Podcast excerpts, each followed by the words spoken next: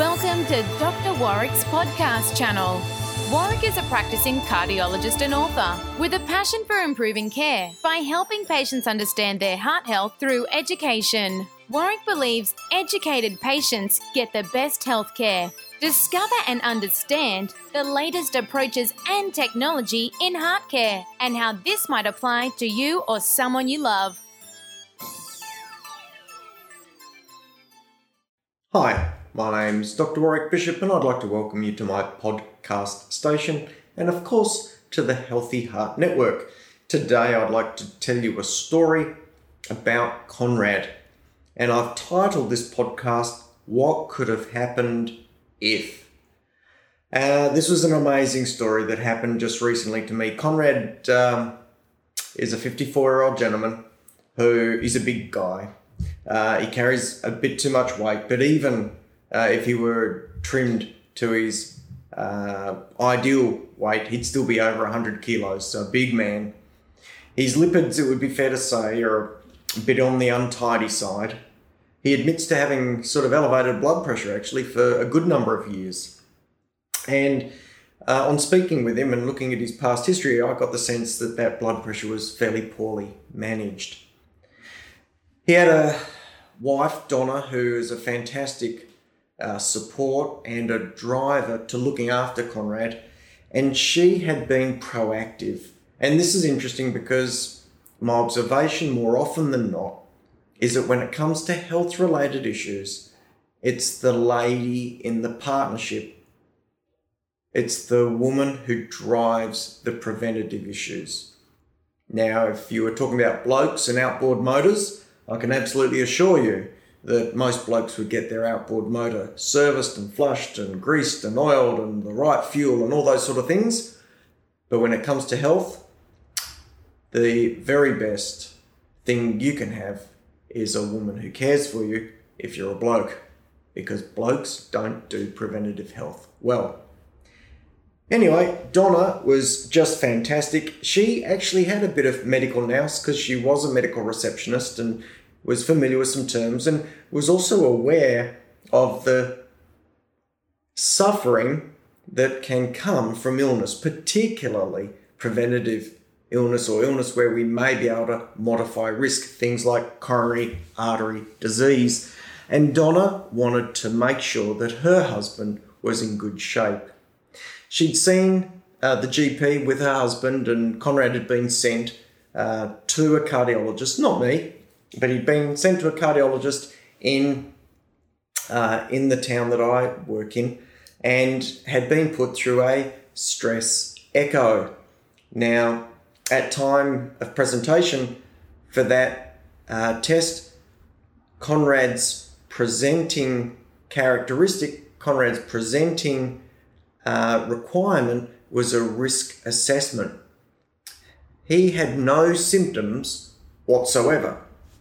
So, well, in my practice, I think putting people through a treadmill test when they have absolutely no symptoms is going to be a low yield result. Um, and if you've read my book, which I hope you have, because uh, I sort of write about this for that very reason, um, I don't think stress testing is a great test for the majority of times to help us evaluate risk in people who are asymptomatic, like Conrad was.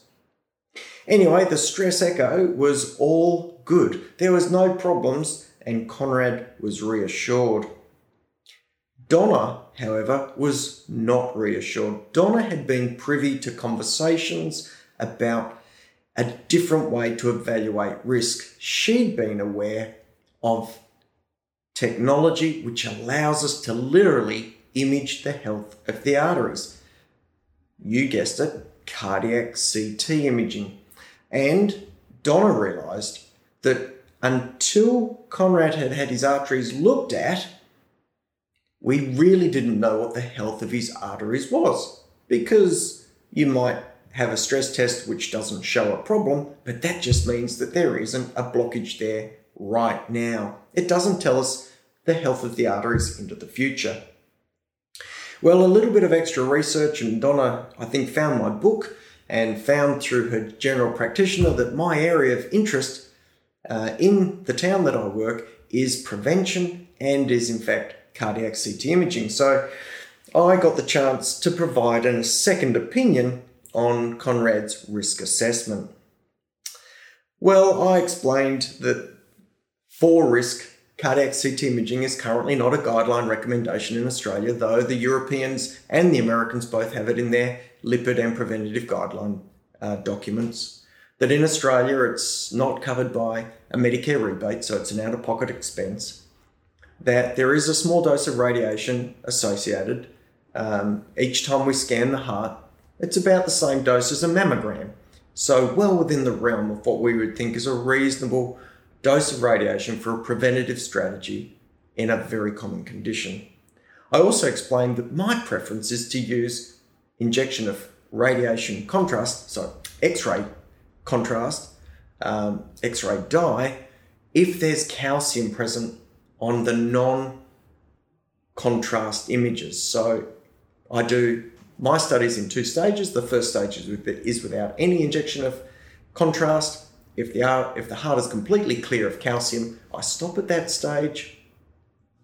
If there is evidence of calcium, I like to inject contrast. I explained to Conrad and Donna that there's a very, very small risk of contrast related reaction with that injection, but I only do it if there's any evidence of abnormality within the arteries.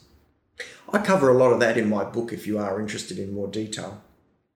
Well, uh, cut a long story short, before I make it long again, Conrad went off and had his cardiac CT scan. On the day of the test, I was called up and notified that the injection of contrast not only outlined his arteries, but outlined his coronary arteries, but outlined his pulmonary arteries. And lo and behold, Conrad had significant bilateral pulmonary embolism. Well, what does that mean? What that means is he had clots in both sides of his lungs. Extensive. We don't even know why. He'd done a little bit of travel, he'd had no clear cut symptoms. Remember, he'd had a stress test, a stress echo, in fact, only weeks earlier, and had apparently got through that without any problems at all. It turned out that his brother had probably had some problems with uh, forming clots before, and so had his mother. There was a suggestion that there may be a family history, and we did all sorts of screens looking for uh, the sort of uh, proteins or genes that could be linked with an increased risk of forming clots and thrombus in the lungs. Well, needless to say, Conrad was immediately commenced on blood thinning agents to immediately start to reduce his risk of dying from multiple pulmonary emboli. This is a serious condition.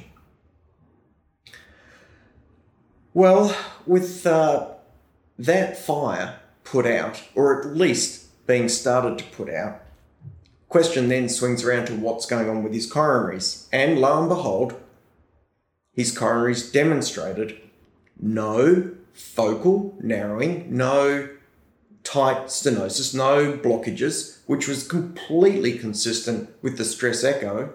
But he had very significant plaque, which wasn't narrowed, but carried very high risk over the next five to 10 years, to such an extent that the intensity to therapy I wanted to bring to his case was high to very high.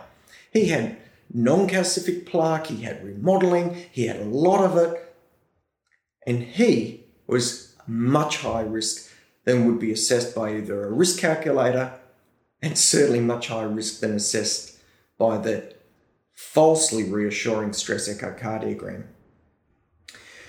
Well, needless to say, Conrad is now having his lipids well titrated, and in fact, I'm looking to get his LDL cholesterol levels down to better than current European Society of Cardiology guidelines recommendations. And these guidelines were only just released a few weeks ago in Paris. That's a few weeks ago, being about September 2019.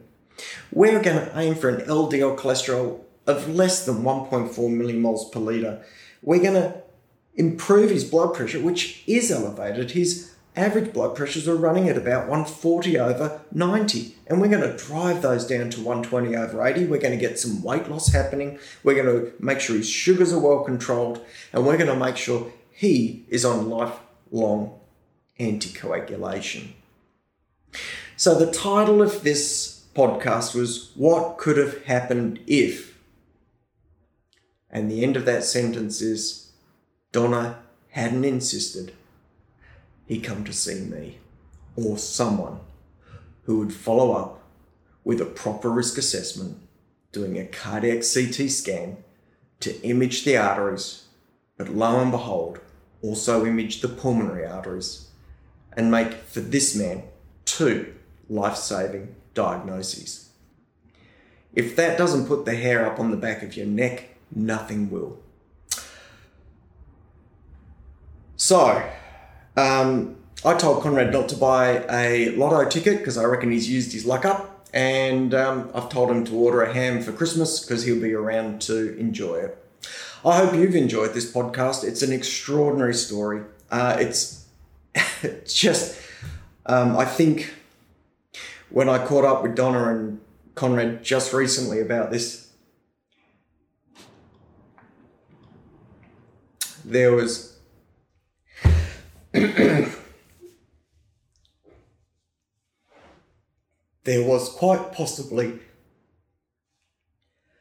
a tear or two shed understanding the significance of what had just happened.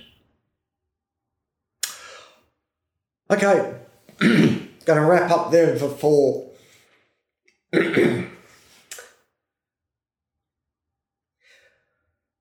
before I become a, an emotional wreck myself. I hope you've enjoyed this podcast. As always, if you have any questions, please drop me a note. That'll be members at drwarwickbishop.online. If you have any suggestions for any future podcasts, please let me know.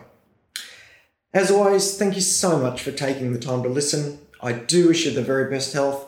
Please, oh, until next time, please don't die from a heart attack and please don't get pulmonary embolism. Take care and goodbye. You have been listening to another podcast from Dr. Warwick. Visit his website at drwarwickbishop.com for the latest news on heart disease. If you love this podcast, feel free to leave us a review.